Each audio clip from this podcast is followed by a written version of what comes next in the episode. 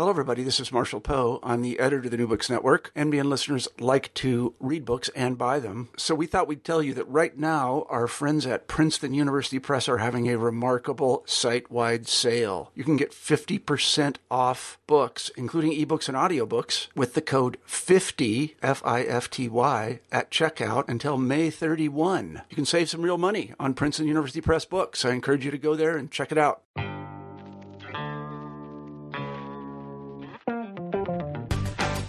Welcome to Books in Critical Theory. On this episode, I'm talking to Dr. Susan Cahan, who's Associate Dean and Dean of Arts in Yale College, about her new book, Mounting Frustration The Art Museum in the Age of Black Power, which is published by Duke University Press. Welcome to Books in Critical Theory. On this episode, I'm talking to Dr. Susan Cahan, who is Dean for the Arts in Yale College. Uh, she's an art historian, uh, and she's written a fascinating and actually, I think, really important new book called Mounting Frustration, the Art Museum in the Age of Black Power. So, wel- welcome to the podcast. Thank you.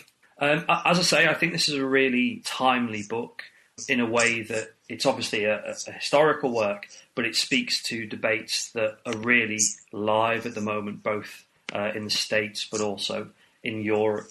And I think a really good place to start is with, um, I think, quite a complicated term, but a term that allows us a route into the core ideas in the book. Uh, and this is about black art. So what what does this term mean? And uh, and I guess kind of why does the contested nature of the term um, lead into a, a, really rich and, and important text? Well, uh, you point out very rightly that the term black art is contested, and it, it was contested in the time frame that the book covers, which is really from the mid 60s uh, through the early 70s. And the term, I, I, would not, I would not attempt to define what black art is, mainly because it is such a debated topic. It, its meanings ranged uh, in the 60s from simply um, a name to describe work made by artists who uh, were identified as African American to an actual art movement, um, the Black Arts Movement, which had a very overtly political agenda and really saw art as an instrument for social and political change. So the area of black art or the arena of black art enters into my book in the sense that I'm looking at different ways in which the term black art was used by institutions that were showcasing work by African American artists and were in, bringing African American artists into the museum's uh, institutional context. One of the defining concepts that, that I identified is that the term black art could be empowering when used by artists themselves, but could be pigeonholing or marginalizing when applied by the dominant institutions that that tension I think is really fascinating actually about self definition and control uh, over the kind of the sense of representation and then the use um, of these currents by dominant institutions. And it's something that, that the book um, deals with I think quite quite well up, up front quite early on is the idea that the art world was you know comparatively segregated um, into the 1960s and 70s. You know, it was you don't do this in the book, but the thing that sprung to mind was the kind of um, the narrative of something like baseball desegregating in the 40s and 50s, but the art world, you know, 20 years later was still a comparatively segregated space. Um, and obviously, there's you know kind of legal examples from schooling and stuff like that. So, why was the art world this kind of segregated space um, in the time period you're writing about? Well, I, think that the fact of segregation in the United States was and is very real and was present in all sectors of society. But I think that what distinguishes the art world still, even today, is, although to a lesser extent than in the 1960s, that arts institutions were founded by and were primarily dependent upon patronage from a wealthy elite uh, that really didn't have much interest in integration. And what happened during the 1960s that made museums really begin to turn to looking at a broader constituency of artists had to do with changes in patronage, had to do with the creation of public funding organizations here. Um, first, the very first public funding organization was the New York State Council on the Arts, founded in 1960, and that became a model for the National Endowment for the Arts in 1965. And in order to qualify for public funding, institutions had to begin to demonstrate that they were serving a broader constituency uh, rather than a kind of narrow spectrum of society. But I think that, that patronage was a very, very important issue. And I think another factor that led to the kind of delay in museums desegregating is that they aren't regulated uh, in the same way that certain other sectors of society are. Um, I think about desegregation of the military. Um, here's a government institution. Museums are not government institutions. For the most part, uh, they are private institutions, and so they weren't subject to the same public mandates that some other institutions in American society were. The, the other thing that's interesting, and, and we'll come come back to this towards uh, the end, as you do in, in, in, the book, is I guess the kind of um, the role of particular kinds of aesthetic philosophy in this segregation as well, and how the privileging of uh, particularly kind of Western narratives of art history are really important in that story. And, and I think one way to kind of get into the examples that the book uh, uses, you know, the kind of institutional examples, is to think through what had been going on around attempts to represent African American uh, work before, um, or, or, maybe in the period leading up to um, your discussions. And, and, you talk about how um, there was a, a, tension between kind of mainstream acceptance, you know, the kind of the work of African Americans being placed front and center in the gallery, but also this idea about culturally specific approaches, you know, kind of exhibitions that were just about African American art and maybe Ted didn't have the kind of the same status as placing them in, in the mainstream. Yes. Well, throughout the 20th century, there had been waves uh, of integration in museums. For the most part, museums were not showing any work by African American artists. And as a result of that, there were institutions and organizations that developed um, as places where particularly African American artists, but also other artists of color, you know, could go and make art and show art. Uh, Augusta Savage had a fantastic studio that is in, representative of this.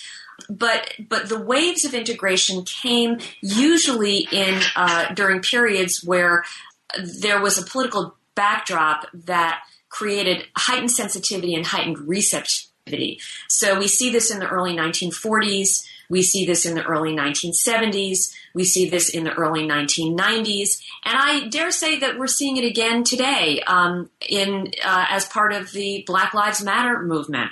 But I think that the major difference between the pre the let's say pre 1968 moment or or era and I use 1968 as a turning point because that was the year that the Studio Museum in Harlem was founded. And the post 1968 period is that major museums begin to take a very deliberate interest in helping to create culturally specific museums, um, starting in the mid 60s and then continuing on a mass scale in the early 1970s. As I describe in the book, the Studio Museum in Harlem was founded with the participation of some members of uh, what was called the Junior Council, some uh, philanthropic supporters of the Museum of Modern Art. And it was founded really as a uh, an offshoot of the museum, and sort of unofficial offshoot. These offshoot um, these satellite museums were also founded in Washington, D.C., the Anacostia Neighborhood Museum, and in Boston, an offshoot of the uh, Boston Museum of Fine Arts, the National uh, Afro American Museum, directed by uh, Edmund Barry Gaither. And, and so this is a decisive difference. You know, major museums taking an interest in the creation of alternatives, alternatives to integration. And in the book, I talk about this as being both an asset to artists of color who now have more venues to show their work, hospitable venues to show their work, but also a way in which one, and not to over dramatize this, but a way in which the major museums were also able through this to kind of dodge a bullet and to avoid uh, fully integrating in the way that some artists and others were advocating for. So this is a major transformation. And if there's one thing that I think is, you know, really one of the most important themes or points that the book tries to make is that there is a period before the civil rights movement, the late civil rights movement, and a period after the late civil rights movement in museums that we can periodize our field. And I, I also, in addition to being an educator and an art historian, uh, I also have been a museum curator and a museum manager. You know, our field really can be divided into eras, and the era that we are living in now really came out of the crucible of the late 60s and the early 70s. And this development of this two tiered system really characterizes the era that we're living in now. Uh, and I guess actually the, the book's examples show some disastrous failures, but some qualified successes in in the development of uh, of that era. And, and, as you've identified, the the potential spaces for African American work, but also the the limitations of uh, and, and maybe the kind of the boundaries still drawn by the major institutions. And maybe we could take the examples in turn. So you mentioned the Studio Museum in your uh, your initial kind of setting of the scene. So why was that so uh, so important, and, and, how does it illustrate those kind of tensions that were around the museum in, in the late 1960s?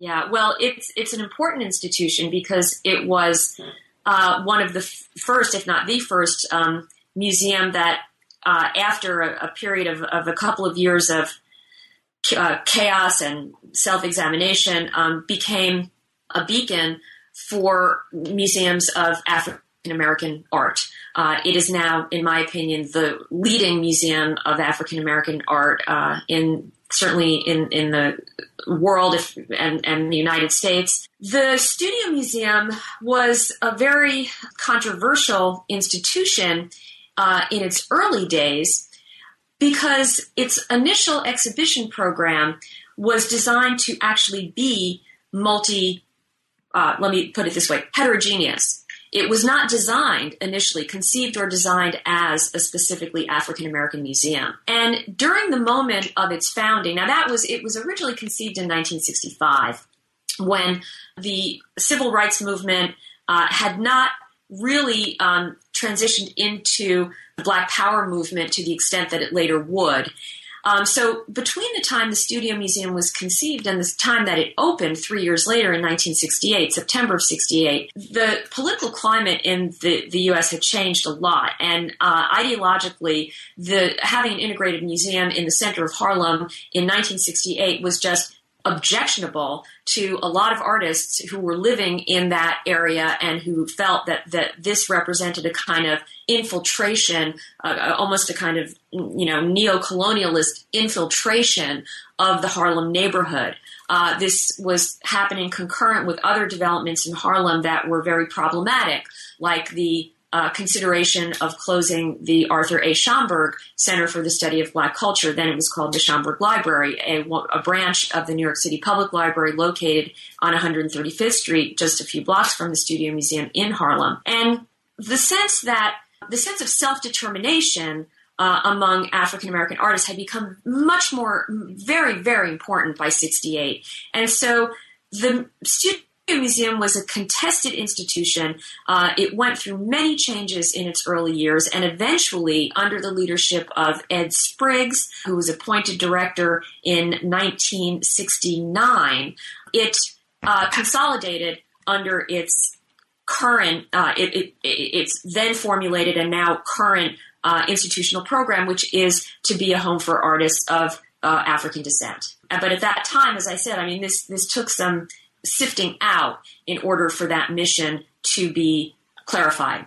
I, I guess if, that's an example of perhaps if not a benevolent but but you know a kind of a positive and progressive uh, sifting out, the, the, the clear contrast is uh, with Harlem on my mind uh, at the Met and I mean, the impression I get of that from uh, the discussion in the book that essentially that that was you know sort of disastrous, showing the Met sort of. Um, I think I, I mentioned to you, know, the kind of the the blindness to institutional uh, and aesthetic racial politics. So, so it'd be interesting to hear both about Harlem on My Mind as an exhibition, but also how it contrasts with the process that the Studio Museum had gone through. Yeah, well, you know, Harlem. I, okay, in, in all fairness, uh, there are those who consider Harlem on My Mind a breakthrough in museum practice because it was an exhibition that showcased the history of Harlem during the 20th century starting, you know, it was organized to decade by decade, showing how Harlem had uh, developed since since uh, 1900, and it did that exclusively through the use of photographic reproductions, video projections, audio that was piped into the galleries. It was a multimedia exhibition. It was one of the first of its kind, and there are some people who, who consider it to be a phenomenal accomplishment phenomenally good accomplishment. But that, what some consider to be its primary contribution to museum practice at that time, was exactly the thing that uh, many people felt was its tragic flaw. And, and that that tragic flaw was that the exhibition failed to include work, artwork by African Americans. It presented historical documentation and by doing so, it implied that there was no African American art worthy of being shown at the Metropolitan Museum. It was a very strange decision for the Met. The Met had never done any shows like it before. It had never even shown photography before, let alone photographic reproductions. So the primary controversy around that exhibition had to do with from from the perspective of um, cultural inclusivity had to do with the way in which that show drew a sharp, you know, uh, reinforced, reinscribed that very sharp line between what the art world called art and the work of African Americans. It was as if the work of African Americans simply didn't qualify as art there was a lot of reaction, very strong negative reaction to that.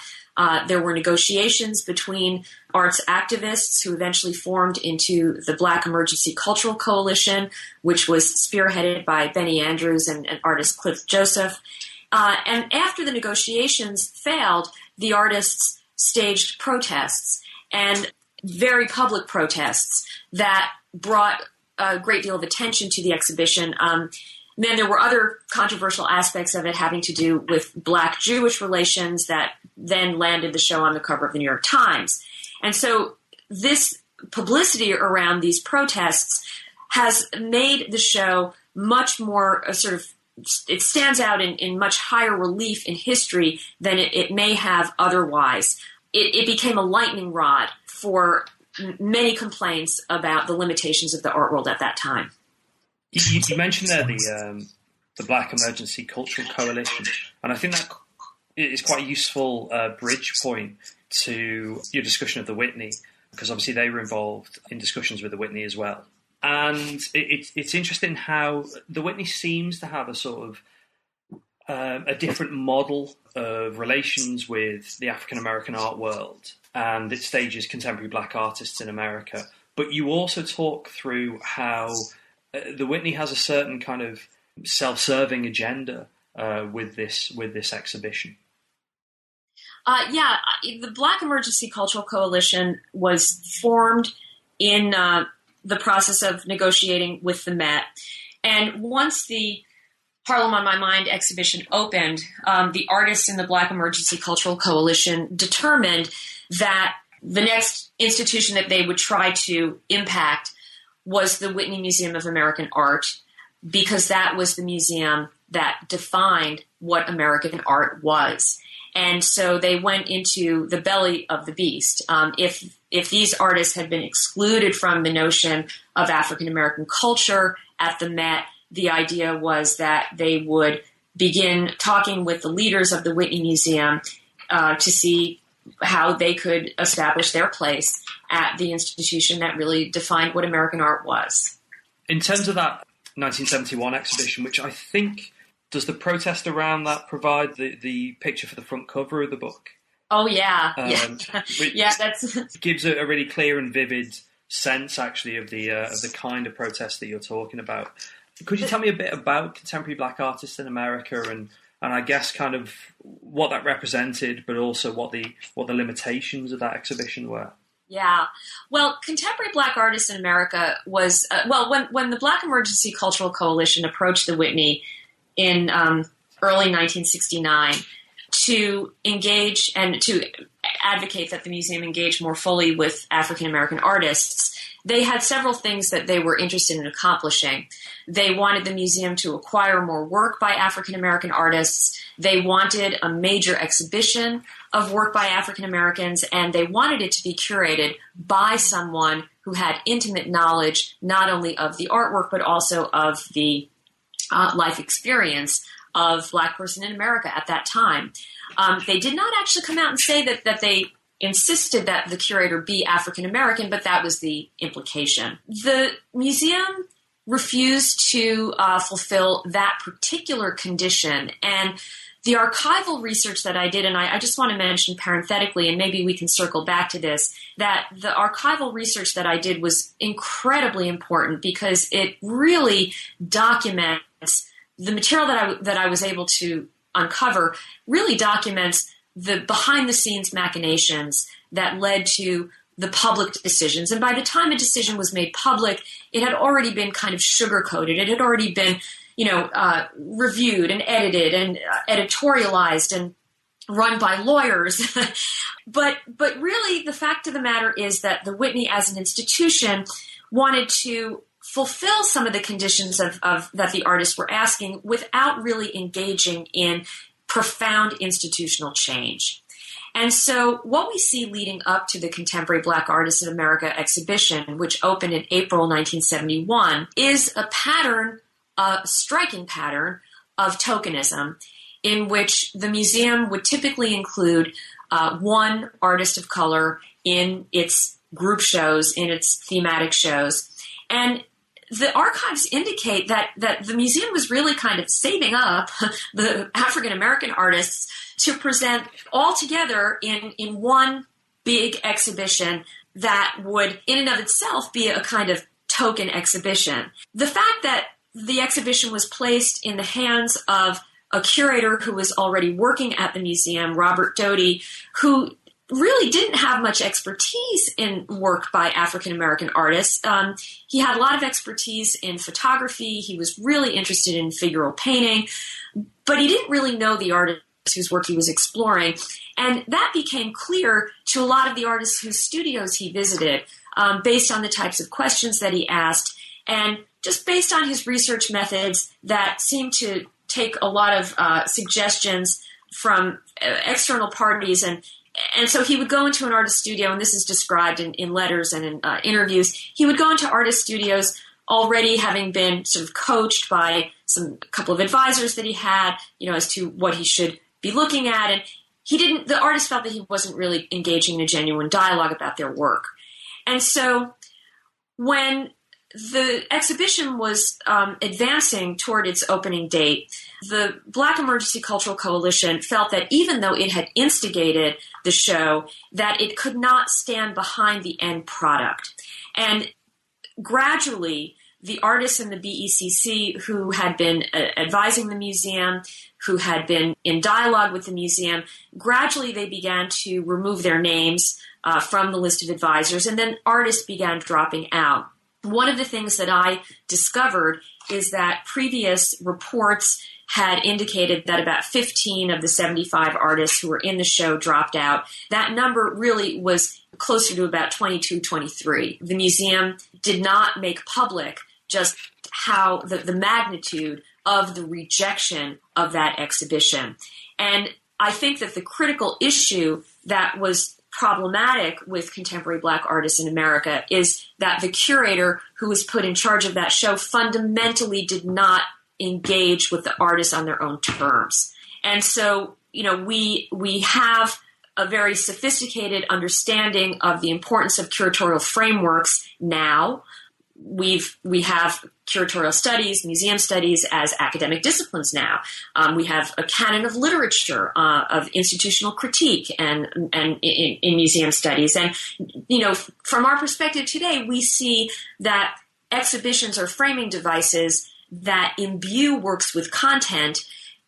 That the artwork itself, its meanings are affected by the context in which in which it's placed. And I think that this exhibition is very instrumental in uh, being a lesson in how an exhibition can present artwork in ways that are counter to artists' intentions. Now, there's not necessarily anything wrong with an institution, I think, you know, an institutional framework or a curatorial concept that, you know, put, puts artwork in a context for a particular, to make a particular point or, or to creatively reinterpret that work.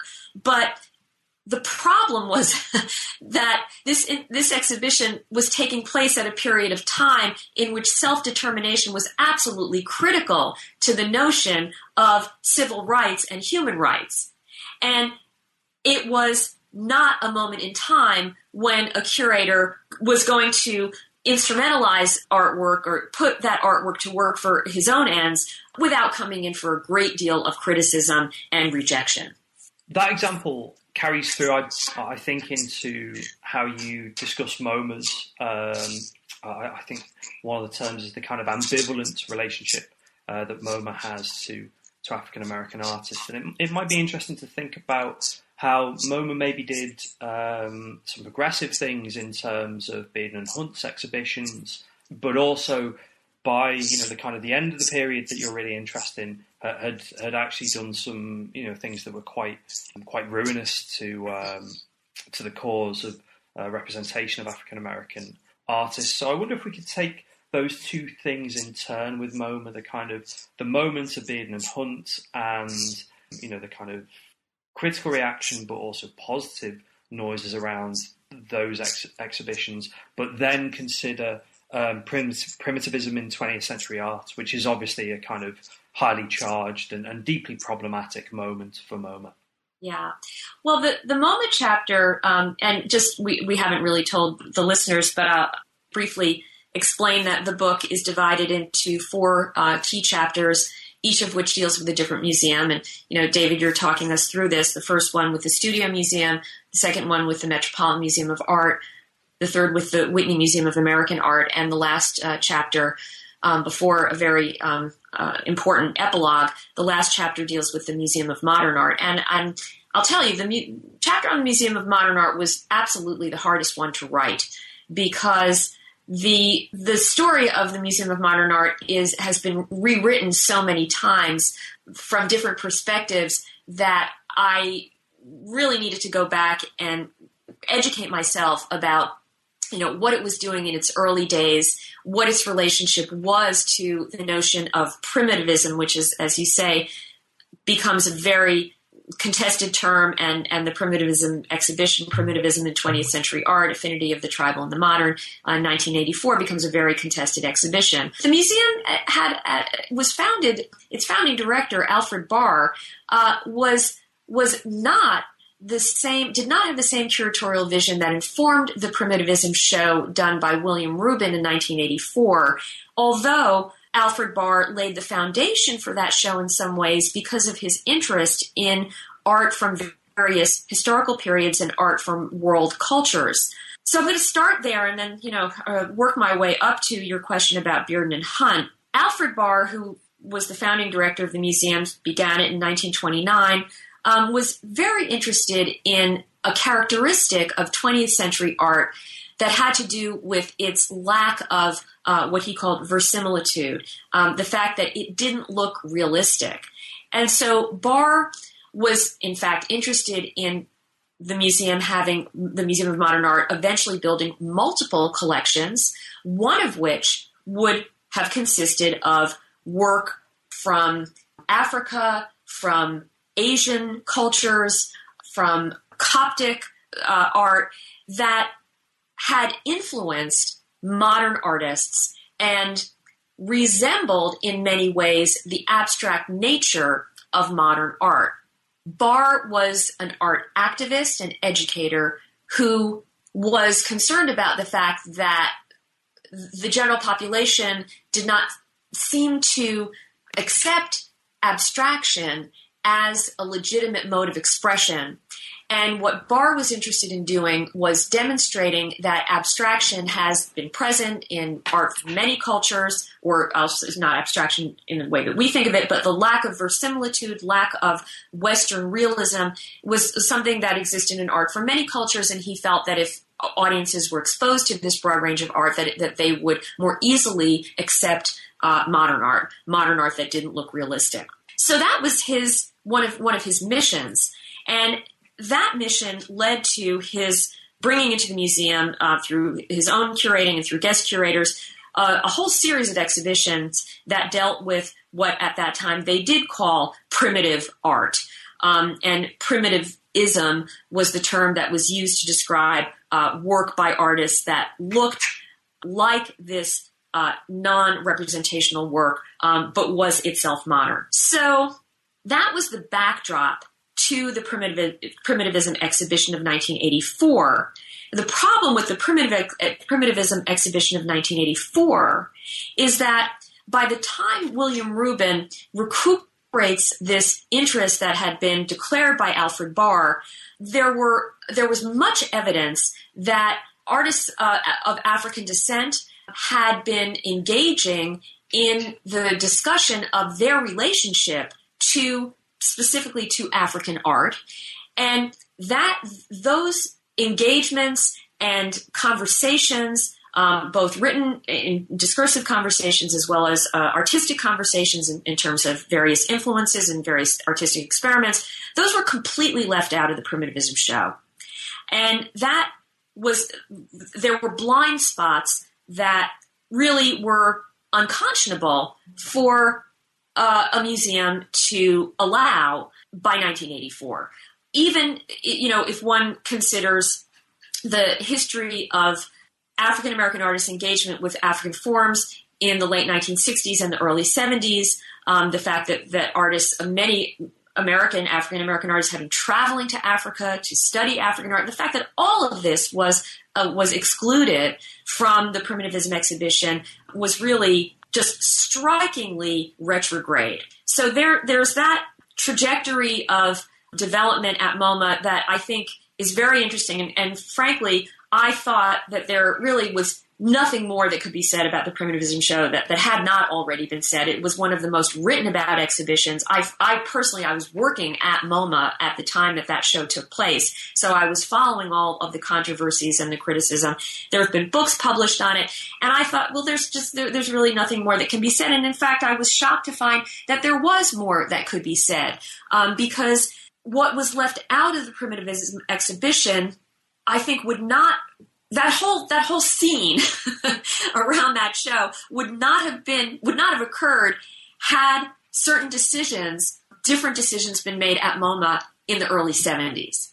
So, I'm going to circle back to the early 70s when the museum realized that given everything going on in the country in terms of the Black Power movement, integration, the push for integration, the protests and the activities of the other museums, major museums, that MoMA really had to engage in some way. In 1970, John Hightower was appointed director, and he was very, he had previously been the, the executive director of the New York State Council on the Arts, so he had a very strong public conscience.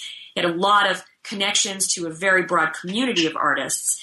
And he, he wanted the museum to jump into this situation and try to quote get it right you know try to avoid the mistakes and the pitfalls of some of the other museums. And he uh, advocated for there to be a duo a duet of exhibitions at moma. Two concurrent show one person shows of work by romare bearden probably the most or at least one of the two most prominent living african american artists at the time um, and also uh, the artist Richard Hunt. John Hightower was very interested in seeing how the Museum of Modern Art could really get it right uh, with making its exhibition program more heterogeneous and more inclusive. He actually actually had close relationships with many of the activist artists of the time, including Faith Ringgold um, and Rafael Ortiz, um, Tom Lloyd. These were artists who were part of the Art Workers Coalition, uh, which is not sort of complicated institution in and of itself. Uh, but but John Hightower was very interested in working with the artists to figure out a way that the museum could uh, could get it right. And so, based on the recommendation of the Art Workers Coalition, the museum did decide to undertake uh, these two one person shows, shows of work by Romare Bearden and Richard Hunt. The Bearden show was very well received. Bearden was long overdue for a survey of his work. He had been working for decades. He was a leader in in every sense of the word, uh, as an artist, as a, as a curator in his own right, as an advocate. He had been very important even the WPA arts programs.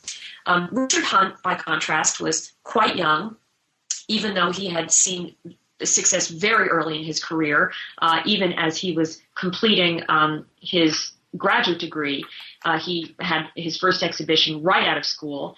And one interesting fact about these artists' work is that Bearden's work was relatively representational and Hunt's work is relatively abstract. And so I think the Museum of Modern Art was kind of hedging its bets by putting these two artists together. One was very senior, one was very young. Uh, so there was this, um, you know, kind of balancing act that I think that the, the museum was trying to achieve. Unfortunately, Richard Hunt came that that exhibition came in for a lot of criticism uh, because Richard Hunt was an artist who had articulated publicly and most notably in a symposium that had been held at the Met in 1968 that he was not at all interested in racial politics that in fact he didn't consider himself a quote black artist he considered himself an artist and that he felt that he hadn't really experienced um, much oppression as an artist, that he had had ample opportunities. And some of the art, arts activists who were looking to change museums did not feel that he should have been rewarded for their struggles. That here was someone who felt that pretty much everything was okay in the art world, uh, and and that his repudiation of a nationalist agenda, his repudiation of uh, identifying himself in racialized terms, um, was seen as something as a slap in the face to artists who had been fighting for this the, and struggling for the inclusion of African American artists. So, so the, the developments at MoMA were uh, less controversial publicly uh, than the developments, than the activities at the Metropolitan Museum uh, and at the Whitney Museum. But again, going back to the archival research, you know, when uh, one looks at uh, the correspondence between the director of the museum and, and, and some of the artists, and one one really digs deep into the tensions uh, between African American artists, not only between activist artists and museums you know, one sees that this was not uh, necessarily the uh, unequivocal success story that other histories might have made it out to be. That idea is, is really interesting, actually. That you know the kind of success narrative being un- underpinned by some some tensions, and, and that's really, I think, where you you conclude the book actually, and you give a couple of examples of you know supposed kind of success stories for in- individuals, which actually tell us something about the way that um, you know there were there was not profound changes, as you say, within the major museums, but actually the museum system itself was reconfigured. Um, yes. And it's you know the kind of the alternative spaces, places like uh, the Studio Museum, that have allowed African American and then beyond that other minority artists and art- artistic practices to flourish. But really, the kind of you know, the big institutions are not the same as they were in the 60s and 70s, but, you know, are sort of still with us to an extent unchanged. Well, uh, you know, we're in a very interesting moment right now. And, you know, a lot of us who are concerned about museums as sites of not only art but sites of political contestation because of the power of art to shape ideas about culture uh, and to move people's culture out into the world in a public way, in a framed, interpreted way. You know, those of us who care about museums are, are we're talking about know, are we in a moment now where, as uh, larger numbers of artists of color are being given platforms in museums, are being given exhibitions in museums, we're beginning to see a younger generation of uh, people of color moving, being being hired into curatorial positions.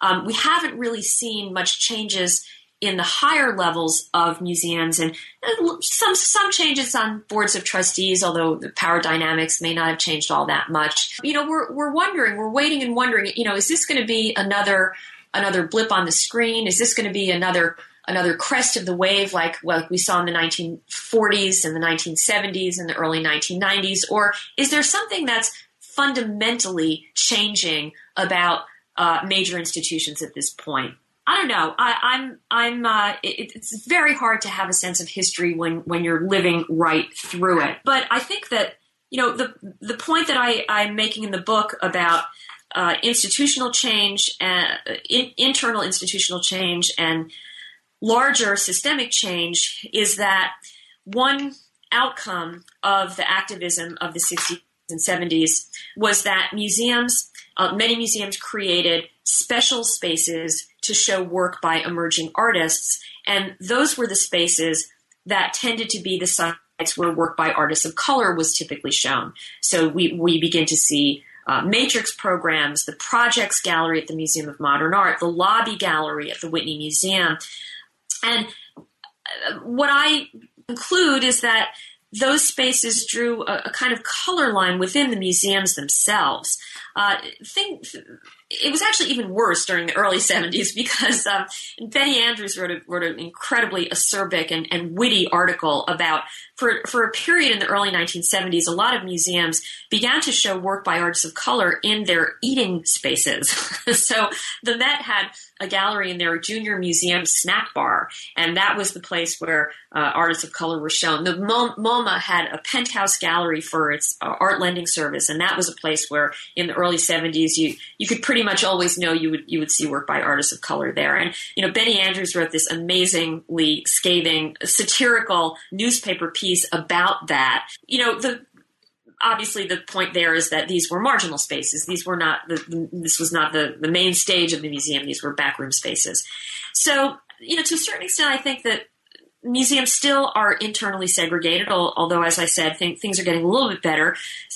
We can do data analysis. I'm, I'm very data driven in my own scholarship and, and see, okay, so is there still a pattern of tokenism that we can detect? I am afraid that in many institutions there is. In the larger art system, uh, as I mentioned earlier, the, the major shift in the art world is this vast proliferation of what I'm shorthandedly calling culturally specific, or what some have called culturally grounded museums and, and arts or smaller arts organizations. And you used the word alternative before. I think that uh, you know, in the early days, these were called, many of these places were called alternative institutions. But what, uh, what's happening now is that many institutions that are focusing on specific or identifying specific cultures that they're focusing on, um, because many people have pointed out that the Museum of Modern Art is a culturally specific museum. Its culture is Western Europe. So when, I, but I think we know what we mean when we use that term to describe cultures beyond uh, Western European cultures. I think the major trend now is that a lot of museums that are focusing on specific cultures are not alternative at all.